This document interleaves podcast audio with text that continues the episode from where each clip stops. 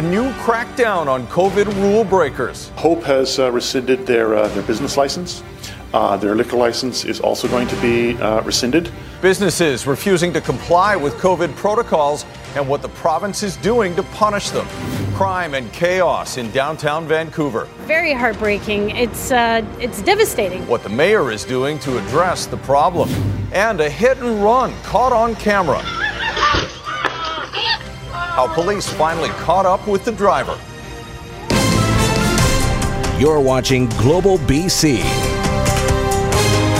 This is Global News Hour at 6. Good evening and thanks for joining us. More than three weeks after BC's vaccine passport system went into effect, the provincial government is stepping up enforcement against businesses intentionally defying those rules. Kristen Robinson joins us now live with some of the details here. Kristen. Chris, now about uh, just a handful of BC businesses have been fined over the vaccine card program, receiving violation tickets, including Corduroy restaurant behind me here, which is still serving customers tonight.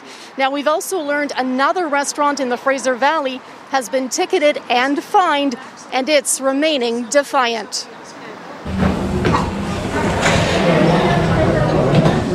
Hello there. Table for one, sir. Come on in. Now, this is what happened when Global News entered Rolly's in Hope last month. No vaccine passport, no problem. This afternoon, staff at Rolly's say they got a visit from bylaw officers with the District of Hope. Signage was placed on the doors detailing a six month business license suspension for failing to comply with the BC vaccine card system. The restaurant also received a closure order from a medical health officer. But Rolly's says it's business as usual, an employee telling us the rules are just ridiculous and not about health. BC's public safety minister firing back. It has everything to do with health and everything to do with people getting vaccinated and everything to do with us uh, defeating this pandemic. Uh, and the fact that the vast majority of businesses uh, in this province are complying and doing the right thing along with the public, uh, you know, what they, the, the, their position is just is, is, is not acceptable. Now, the restaurant will face a $100 per day fine from the district if it remains open. Mike Farnworth also says Rolly's liquor license is going to be rescinded, while Fraser Health has the option to seek an injunction to force its closure. Hope, meantime, has the lowest vaccination rate in Fraser Health. As of yesterday, more than 2,000 local residents over age 12 had yet to receive a single dose. Now, that's about one third of Hope's population of just over 6,100 people. Chris? All right, thank you very much, Kristen. And uh, part of that vaccination reality is reflected in today's numbers. Let's take a look. We have 624 new cases, and right now, about 5,900 active cases. There's been a big uptick in the number of people in hospital at 373. 132 of those are in the ICU and four more people have died from complications of the virus. On the vaccination front, 82.1% of eligible British Columbians are now fully vaccinated. Now, an independent group of researchers is raising the alarm about the risk of COVID 19 in unvaccinated school aged children. Their report is released just as one company edges closer to getting a vaccine approved for that age group. Aaron McArthur reports. The fourth wave has been labeled the pandemic of the unvaccinated. At this stage, more and more, that means children. When we think about a pandemic of the unvaccinated, that kind of helps us understand where the risk is. According to data published by the independent COVID modeling group, children under 12 now make up roughly half the unvaccinated people in BC. The numbers are starting to reflect that. While cases have generally leveled off for the population as a whole, the numbers for children have continued to trend upwards. The data doesn't support exponential growth, but it is concerning. By and large, it's happening because that is an unvaccinated age group that uh, has now circulation of a really infectious variant of COVID, the Delta variant. Vaccines for 5 to 11 year olds aren't likely to be approved for several more weeks. Pfizer planning on presenting its full data set to Health Canada in mid October. The regulator will then begin to weigh the risks versus the benefits. It's clear vaccination will help reduce cases in children, but the benefit to society as a whole could be a game changer. Once kids are protected, infections, hospitalizations, and death across the board predicted to go down. We think it will have direct benefits to kids. Of course, it has to be approved by experts. And it'll have indirect benefits to the, the parents, the carers, the teachers, youth, adults, and the rest of the community around the kids as well. While BC's fourth wave has stabilized, vaccinating young children will be one of the keys to speeding the decline. Aaron McArthur, Global News. Premier John Horgan is being accused of downloading his responsibilities to protect BC's school system. The NDP government has mandated COVID 19 vaccines for more than 30,000 provincial employees. But when it comes to schools, the province is taking a decidedly hands off approach, saying it's not its jurisdiction. Richard Zussman explains. 60 different boards, 60 different decisions, one patchwork approach to mandating vaccines at BC schools. I'm pro vaccine, I'm double vaccinated myself. I do believe that teachers, anyone working in uh, the schools, especially with those unvaccinated kids, do have a moral obligation to get vaccinated. But as an individual trustee, I am not comfortable making medical decisions on behalf of other people. This is the position school board chairs have now been thrust into. The province announcing earlier this week each district will choose whether it wants to require a vaccine in its local school system. For now, Provincial Health Officer Dr. Bonnie Henry unwilling to impose a BC wide mandate. Mandates are a last resort, and it is a very small number of British Columbians that are not yet vaccinated. But the province didn't hold back on a mandate in the public service, where unlike schools, they are the direct employer. When pressed on Thursday, Horgan offered up Henry and the public health team to provide direct guidance to the hundreds of school board trustees in BC. There is a responsibility for elected representatives who, who put their hand up and said, I'd like to be on the school board to inform themselves about the best way to protect their employees and, and the children within their district. Uh, and I don't mean to be accusatory here, but uh, there's no shortage of information. Transmission of COVID 19 continues to climb in the province's school system. Children 9 to 11 are now three times as likely to get COVID as adults 18 to 39. The difference? Adults can get vaccinated, 9 to 11 year olds aren't eligible yet. We see uh, case numbers rising in schools. We have parents and staff that are concerned about lack of information absolutely there should be a province wide consideration of what needs to take place in schools. That is the job of the government. Dr. Henry still could change her mind based on the findings of a report looking at school transmission due middle of October. If it shows severe transmission of the virus inside the school setting, then she could bring in a province wide mandate for vaccines. Richard Zussman, Global News, Victoria. Vaccine mandates will be even more widespread soon. A couple of major crown corporations are going to be following the civil service, requiring employees be double vaxxed. Let's bring in Keith Baldrey now for the details. And Keith, one of these is BC Hydro. Yeah, it's a pretty big one. Um, 6,000 employees. BC Hydro announcing today they're following suit of the provincial public service, requiring their uh, employees, and not only their employees, but their contractors as, as, well. And that's an extensive number. But Premier John Horgan today talking about uh, more than just Hydro, talking about other Crown corporations and even BC Ferry. So BC Ferry staff now are required to be vaccinated, not the travelers. More on that in a moment. But other Crowns such as ICBC, the BC Lottery Corp, and others likely to follow follow suit in the days ahead when it comes to vaccine mandates. Here's Premier John Horgan. That's why we're redoubling our efforts by bringing forward a, a vaccine mandate for uh, public uh, workers uh, that are under the uh, uh, the contracts with the province of British Columbia. Other businesses are doing that, large and small, as well as crown corporations. BC Hydro will have more to say on that later today. And I'm sure there'll be questions about uh, the role of BC Ferries and their staff, which are federally, federally regulated, and how that will work uh, for those on the islands and those uh, ferry dependent communities. So BC Hydro employees have until November 22nd to become fully vaccinated. That matches the provincial public service rule, and their contractors have until January 10th. Now, when it comes to BC Ferries, not technically a crown corporation, although the government's the only shareholder. It's only staff on board that need to show uh, proof of vaccination. Traveling public, because it's an es- essential service, that is right now for for now's purposes uh, not required for passengers aboard B, uh, BC Ferries. That could change in the months ahead, but right now vaccination mandates are growing in number, and they're going to extend into various sectors big time. It's not getting smaller; it's getting bigger. Sounds like it. All right, Keith Baldrey in Victoria. Thanks, Keith. On the heels of Tuesday's announcement on third dose eligibility, there are growing calls for that list to be expanded even further. One BC care home wants the provincial government to expand booster shots to include staff members, and Kamal Karamali explains.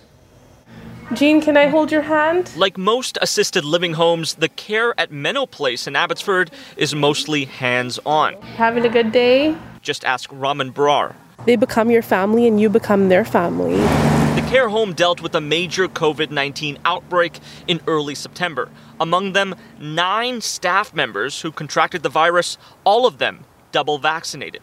It's scary because, you know, I have two children at home too, right? So I come here and I look after the most vulnerable, but I also go home to, you know, vulnerable children. That's why Menno Place is among many BC care homes pushing for booster shots for their workers. It breaks your heart if there's something out there, a tool in the toolkit that we don't have access to. The province announced only residents of care homes would be eligible for a third dose starting this week. We are expanding the availability of a third dose. Expanding the eligibility even further Tuesday. Glaringly absent from the list, staff at care homes. The concern is growing. Without that booster, they uh, put themselves at risk, but uh, importantly, put the residents at risk as well. Studies have shown both Pfizer and Moderna's effectiveness starts declining six months after receiving the second dose. Uh, staff in care homes uh, got vaccinated uh, alongside residents uh, over six months ago. And at some care homes, like Menno Place, staff are believed to be more at risk. If you look at our, our current staffing, the average age is 57. So they're almost seniors themselves. Increasing risk as the vaccine's efficacy drops. Now, a message to the province. We need our booster shots.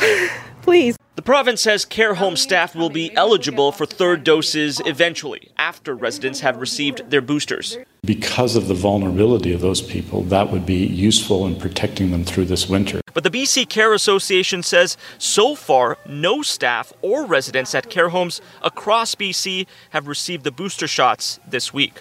Kamal Karamali, Global News. BC's emergency response system is struggling just as we head into the Thanksgiving long weekend. And today, E-Comm posted a warning on social media to expect significant delays if you call 911. It's just the latest crisis facing anyone in need of urgent health care from an overwhelmed system. Ted Chernecki has the latest. Metro Vancouver's E-Comm, or Emergency Communications Center, has an emergency of its own. It's getting swamped by 911 calls that it normally would pass on to the requested first responder. 911, please fire ambulance. That's not happening like it should. We have seen some extensive delays in transferring those calls over to BCEHS. Of course, that means that our 911 call takers who do wait on the line with 911 callers are unable to disconnect and go ahead and answer that next 911 calling queue. On September 28th, E-Comm's CEO and president put out a warning that this is an incredibly serious issue. The risk to public safety as a result of the BCEHS delays is of serious and growing concern. Nine days later, and this tweet from E-Comm at 10:55 this morning. We're seeing consistent delays on 911 this AM as our call takers are tied up transferring calls to ambulance.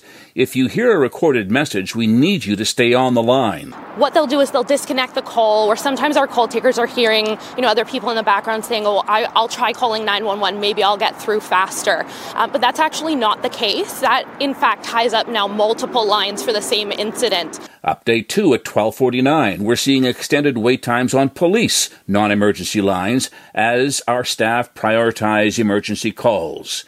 If possible, try reporting non urgent crimes online. And someone replied saying, and it's not even Friday yet, tomorrow gonna be hell. The Premier was asked about this issue today, and he cited the extraordinary situation we have, starting with the pandemic, the challenges of the opioid crisis, and all of it compounded by the heat wave this summer. It's not acceptable to the Minister of Health. It's not acceptable to British Columbians. And that's why uh, the Minister and others will have more to say on that in the uh, hours ahead. In June this year, the BC Emergency Health Services website reported that changes introduced in the 2019 2022 collective agreement resulted in commitments to create more than 500 new permanent paramedic positions. That was four months ago. Ted Chernecki, Global News. A lucrative annual binning event for low income people took place at a new location in Vancouver today after being bumped due to a Hollywood production. The eighth annual Coffee Cup Revolution allows binners to collect a dime for every refundable container gathered by them. That's double what they were offered in 2019, but the event was nearly canceled when the Vancouver Park Board granted a permit to a production called The Mother, starring Jennifer Lopez, to film at Victory Square and the surrounding streets. That's where the Binners Project event would normally take place and was moved down the road to Oppenheimer Park at extra cost to the Binners Project in advertising and staff overtime costs. Property crime, assaults, and general mayhem, it's all degrading the quality of life in Vancouver's downtown core. How the mayor and others are addressing it. Next on the News Hour. Shadowy figures busted near Blaine, Washington. What they were up to, according to U.S. border agents, a little later on the news hour, and how BC born goalie Carey Price is putting a spotlight on mental health as he steps away from the game. That's also later. Right now, though, Vancouver police are releasing a picture of a suspect in a disturbing attack on Tuesday afternoon. Police say a 22 year old woman waiting for a bus near Knight Street and East 57th was approached by a man who showed her a condom and a pornographic picture on his phone before propositioning her for sex. When she walked away, he kicked her from behind and knocked her to the ground. Luckily, she wasn't seriously hurt. He ran away. The circumstances of this incident are very concerning. It was not only violent, it was sexual in nature. We don't know who the suspect is, and we're concerned that somebody else could get hurt. So it's important for us to alert the public that this has happened, but also to appeal to anybody who has information to give us a call so here is a picture of the suspect taken from security footage. He's described as an Asian man in his 20s with a small build and short dark hair. He was wearing a red ski jacket, a white hoodie, red pleather pants, and an Air Force One pair of basketball shoes. He also had a black and red camouflage backpack. People who live and work downtown report a growing sense of disorder and unease. Vandalism and violence have made downtown Vancouver less a place to be and more of a place to avoid. Now, as Jordan Armstrong reports, the mayor is promising action. Broken glass, broken dreams. Vancouver's streets of despair are on the mind of the city's mayor. The police are shifting resources to uh, higher crime areas, uh, which they normally do anyway, but uh, in this case, some of the, those resources will be targeted downtown. It needs to be cleaned up. You could say Mitchell Hood is a bit of an expert on downtown streets. He's been living on them for two years. Look, the crime is rampant. I passed out the other day, sleeping beside me after a guy had just gave me $2.50 because I'm homeless, right? Man, the guy robs me and the cigarettes that the guy gave me while I slept. Over on Richard Street, clothing designer and retailer Shelley Clausen says when it comes to street disorder and poverty, in her opinion, both are getting worse. Almost all parts of downtown, you have to walk by homelessness on the streets. Uh, you know, stepping over bodies on the on the sidewalk. You know, it's it's heartbreaking to see, and uh, yeah, sadly, everyone's starting to get used to it. She adds simply bringing in more cops would fail to address what she calls the big issue, which is mental health crisis that's happening in our country and the lack of a social safety net that is protecting these people before they hit the streets and before they get on the drugs. Now, it just so happens that Thursday afternoon, the mayor, as chair of the police board, had a meeting with two health authorities to discuss improved outcomes for people with mental illness and addiction. No word yet if anything was achieved. Next week, the mayor heads to Parliament Hill for a meeting with the Prime Minister. Both Clausen and Hood hope Kennedy Stewart can awaken Ottawa to the suffering on these streets. You guys don't have a system that works. Yeah. Obviously, it needs a full review Yeah. from an independent auditor. Jordan Armstrong, Global News. I want to warn you now about our next video. It could be disturbing for some people. It's a frightening hit and run that stunned witnesses but ultimately led to an arrest. Home surveillance camera captured it all Wednesday afternoon.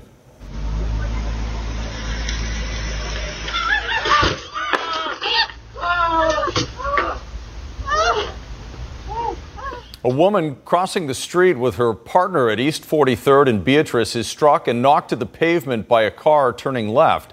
The driver, who appears to be a woman, gets out first, but then, after denying she actually hit the woman, gets back into her vehicle and drives away despite efforts to stop her.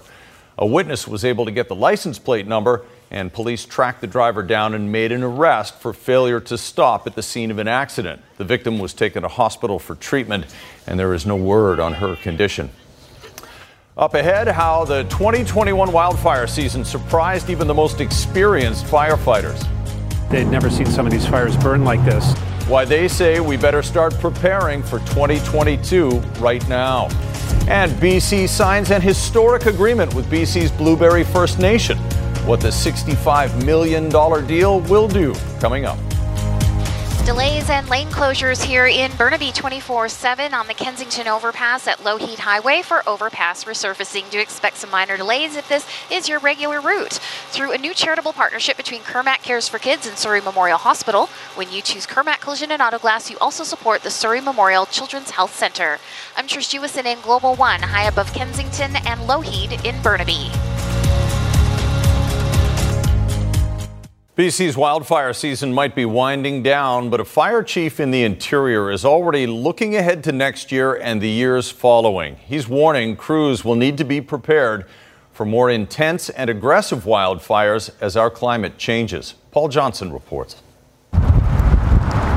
While there are many images associated with the seemingly endless 2021 wildfire season, the one most seared into memory is undoubtedly Lytton. The whole village is going. Not only because it was literally wiped off the map, but because it happened right after the town broke a national high temperature record. We've got to leave town. Lytton was the direct connection between June's heat dome and destructive wildfires. And firefighters in the region want to make sure events like that are a lesson learned. 100,000 hectare fires or 250,000 hectare fires uh, 25, 30 years ago were not common. They were very, they were rarities. Immediately after the heat dome, Kamloops was grappling with what they call an interface fire, one that's burning close to and threatening a community. They prevailed in that fight. But Fire Chief Steve Robinson now is sounding the alarm to be ready for more of these in the immediate future. Things that I've read uh, looking forward to the future is those events may be more common. So, one of the things we have to do is, as a city, what are we looking at to be prepared for such events in the future? As part of that readiness, the Kamloops Fire Department has acquired more of the large sprinklers seen deployed on rooftops across the province this summer. But response has to be improved in a number of dimensions, he says, likely requiring more collaboration between governments and first responders, and probably more money. I heard lots of reports from BC wildfire staff that they'd never seen some of these fires burn like this. Paul Johnson, Global News.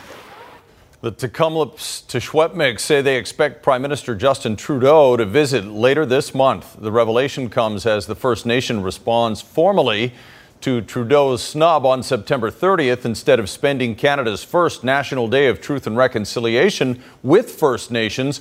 Trudeau was on a private holiday in Tofino and has since apologized. The Tk'emlúps say they're not interested in apologies that don't lead to real change.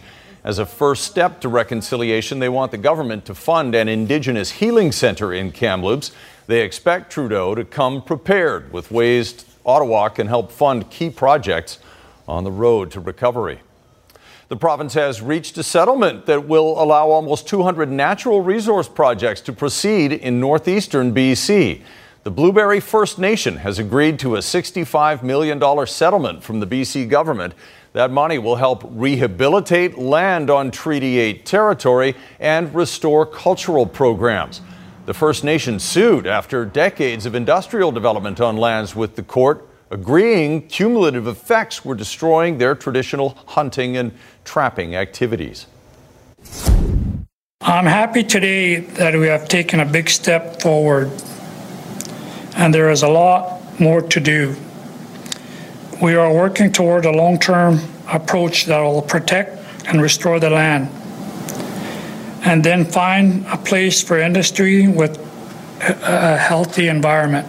There are exciting days ahead. This is truly an historic event.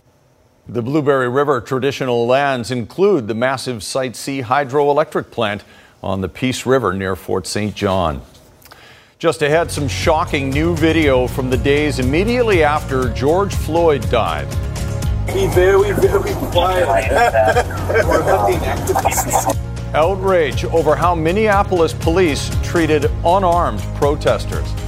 And Carey Price's best save might be himself. Why the NHL's top goalie is taking a break from the game. Traffic is nice and steady in both directions over here at the Alex Fraser Bridge, but do expect some leftover volume eastbound on the east west connector through Richmond. Planning a trip with BCAA Travel Insurance, you get free COVID 19 medical coverage and worldwide virtual care from BC's top choice. I'm Trish Jewison in Global One at the Alex Fraser Bridge. U.S. border agents arrested four people earlier this week for allegedly trying to illegally cross into Washington state from B.C.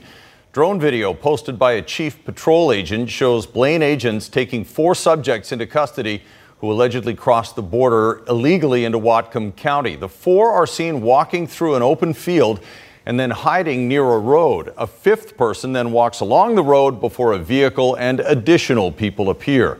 A spokesperson for U.S. Customs and Border Protection says the four people were from India and were transferred to the Northwest ICE Processing Center in Tacoma. Shocking, newly released body camera video is shedding more light on how police officers in Minneapolis responded during the unrest that immediately followed George Floyd's murder, and a warning the images might be upsetting. The video shows officers driving through the city firing less lethal rounds at protesters and cheering about it as they do. On May 30th, 2020, five days after George Floyd was killed, a group of Minneapolis police officers was patrolling Lake Street and enforcing curfew with rubber bullets. Let them have it, boys. Let them have it. Get out of here. Right there. Get him, get him, get him. Hit him, hit him. In body camera footage from the night, the officers express disdain for protesters and appear enthusiastic about going after them. Gotcha! This officer's congratulated after his shot. You guys are out hunting people now, and it's just a nice change of tempo. Yep, agreed. These people. In another clip, an officer impersonates the Looney Tunes character Elmer Fudd. Be very, very quiet. We're hunting activists. Officers can be seen popping tires. All this video was released by Jaleel Stallings' attorney. The officers shot rubber bullets at Stallings that night, and Stallings, who had a gun he was permitted to carry, fired back three quick shots. Stallings went to the ground once officers started rushing at him, and they beat him for about 30 seconds. He was acquitted last month of eight criminal charges against him, including second degree attempted murder. A BC born hockey superstar is the latest elite athlete to focus the world's attention on mental health. The NHL and its Players Association are announcing Montreal Canadiens goalie Carey Price will be laying down the pads and stepping off the ice. John Hua explains why and what impact his decision might have.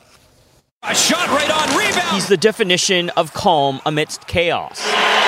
Precision under extreme pressure. Stop by Price. Now Montreal Canadiens netminder Carey Price is leaving his crease to square up against the stigma of mental health. That the Carey story is something that make us realize that you know these young kids have these young players have all have uh, they're human beings. The Vezina Trophy winner and BC native taking a leave from the game for a minimum of 30 days. while voluntarily seeking support from the NHL's Player Assistance Program. His wife Angela posting on Instagram, We hope we can communicate the importance of putting your mental health first, not just by saying it, but by showing up and doing the work to get better. Carey showing up for himself and our family. Carey's really demonstrating, especially to the youth, that it is okay to take time away from the game and to focus on yourself. News of his decision rippling through Indigenous communities throughout BC, where Price is described as a beacon of light and role model. He is a hero here. Every single person looks up to him as uh, you know, a statement of what this region is capable of. This strong message sent at a time when so many First Nation communities are struggling in search of truth and reconciliation. There's a lot of triggers and a lot of trauma that continues to get brought up. Making sure that we're reaching out and we're asking for help. The bravery shown by Price building on the legacy of former Vancouver Canuck Rick Rypien, whose mental health struggles and death by suicide sparked a critical conversation in the world of sport. His legacy is is that today hockey players at the highest level are publicly acknowledging that they need help. Mental health organizations like Foundry and the Mind Right for Athletes Society say Price's actions will inspire others to seek help. The play now is to ensure the proper supports are in place. John Hua, Global News. Just ahead, a lonely artist finds his match. I wrote her and uh, we went from there. A BC couple sharing a love story that surprised them both. And coming up in sports, you can already hear the chants Gino, Gino. The former Canucks enforcer gets an honor he deeply deserves. That and more coming up. Here is your Wines of British Columbia question of the day What is the process for which grape juice changes into wine? A. Distillation. B. Fermentation. C. Germination. Stay tuned after the break for the answer.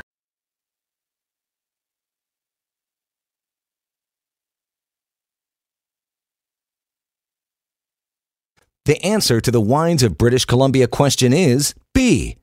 During fermentation, yeasts transform sugars present in the juice into ethanol and carbon dioxide.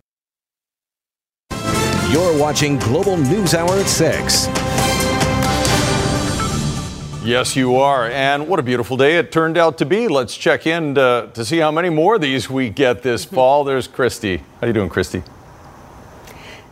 I'm good. Thanks so much, Chris. I know a lot of people decided to take an extra long weekend. That was a smart call because we've got a pretty nice day in store for us on Friday. Uh, but it has been cold. I don't know if you noticed the difference, especially at night, and the temperatures have dropped in a lot of areas across the province. So has the freezing level. Here's a look at Mount Cheam. This is looking out from Chilliwack. Thank you to Jackie Gartner for sending us that. Nice dusting of snow. Uh, so that's a beautiful shot. We had also some snowfall on the uh, connector. And look at this from earlier today. Rogers Pass was a complete mess. Now, it's not that way now. Things have warmed up during the day, but again, tonight we're going to see many areas drop down below the freezing mark or at least close to. So, uh, certainly inland regions, frost. That's the case up towards Whistler as well, um, certainly in the central interior and through the northern regions. All right, so this is what we're tracking for tomorrow morning. We'll see some cloud cover here across the lower mainland, but the bulk of the moisture is going to stay across the west coast of Vancouver Island, the central coast and north coast regions. This frontal system that is there is really weakening as it does. So we're super lucky. We're not going to see much. So that's why I was saying if you decided to take an extra long weekend, Friday's your day because this next front is going to move in on Saturday. Yes, Saturday looks like a wet one, that's for sure. So there's your Friday with the majority of that rainfall for the north and central coast, inland regions, sunshine just slightly below seasonal values. And that's the case for Metro Vancouver. We'll warm up to about 13 degrees. That's not seasonal. Typically we'd be at about 15, but we'll take it, right? With the sunshine in the afternoon for our Friday. Saturday, wet by late morning through the afternoon. Chance of showers in the morning on Sunday, but mix of sun and cloud in the afternoon.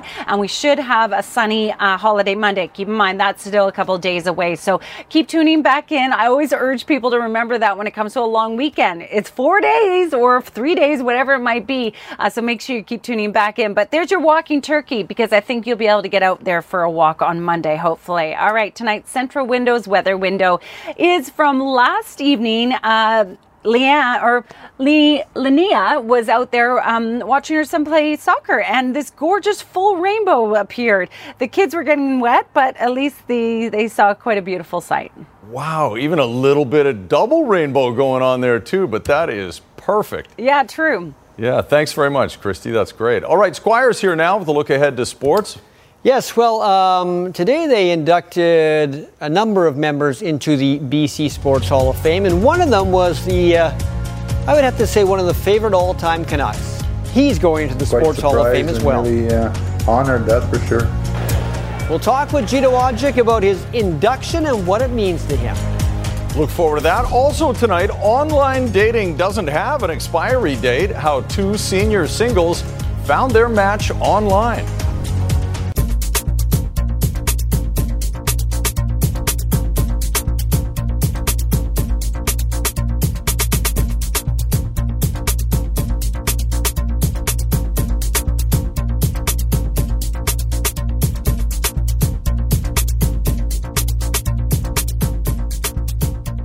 All right, Squire's here with sports. Yes, you were asking me about Jonah Gadjovich. Uh, instead of going to Abbotsford, he's going to go to San Jose. So he's going to get a chance with the Sharks after being claimed off waivers. Vancouver wanted to send him to the farm club in Abbotsford, but Gadjovich had to clear waivers to go to Abbey, and the Sharks felt they could use him. He only played one game in the NHL with the Canucks last year, but he scored 28 goals in his last 57 American League hockey games. You know, I thought Gadge had a pretty good camp. Uh, I think the fact that we put him down, we we knew it. We knew that going down, we ran that risk. Uh, also expected him to play games for us this year at some point. Um, but on the other hand, you're always happy for people when good things happen to them, and and you know he's going to get a good chance to play there, and and I'm happy for him because he's a good kid, and and you want the best for your players. Well, we haven't seen this since March 2nd of earlier this year. Elias Pettersson in a Canucks game. Whoop, and Quinn Hughes. Oh, that's hooking. So five on three for the Oilers. You know what that means. It means Draisaitl and McDavid, and it's Draisaitl. One nothing for the Oil. Let's check out Pettersson. Here he comes. Still with the puck, still with the puck. Mike Smith with the save. I think he was looking for someone to go with him, but it was all him. Now Podkolzin just couldn't get that one in. He's looked good the last couple of games. He's going to the net. He's getting chances. Mike Smith shaken up. Should be okay. Dry Draisaitl. McDavid scores. Another power play goal for the Oilers. 2 0 after one period in Edmonton. Well, the BC Sports Hall of Fame made a great move today by inducting Odjick, one of the most popular Vancouver Canucks ever. Played eight years in Vancouver in the 90s. Trivia note first wore number 66 before switching to 29, and was surprised he got the call from the Hall. When I got the call, the first two people I thought of was Ron DeLorme because he drafted me and gave me a chance, and uh, Pat Quinn for giving me an opportunity to play for the Canucks. He called me up, and uh, I thought of those two guys and my family, and uh, I was really, uh, I was really honored and touched. Gino, of course, is one of the toughest guys in the NHL. When teams needed that kind of player, he never backed down. And when he scored a goal, the cheers at the Pacific Coliseum were deafening.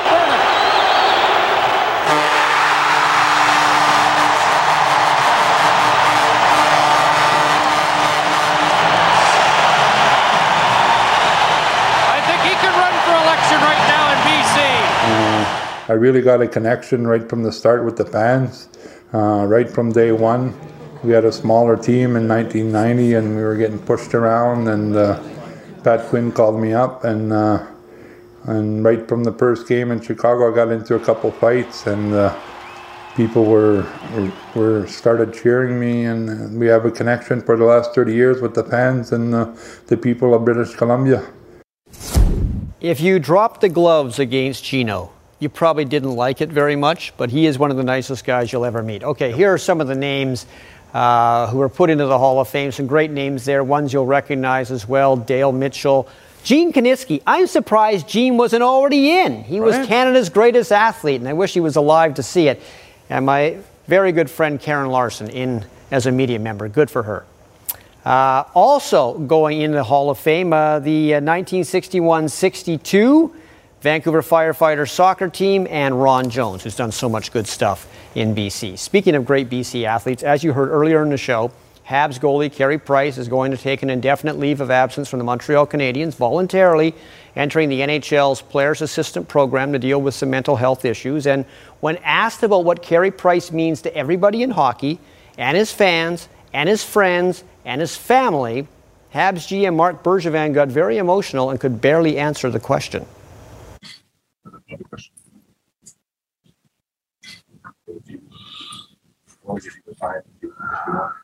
Yeah, I know it's it's hard.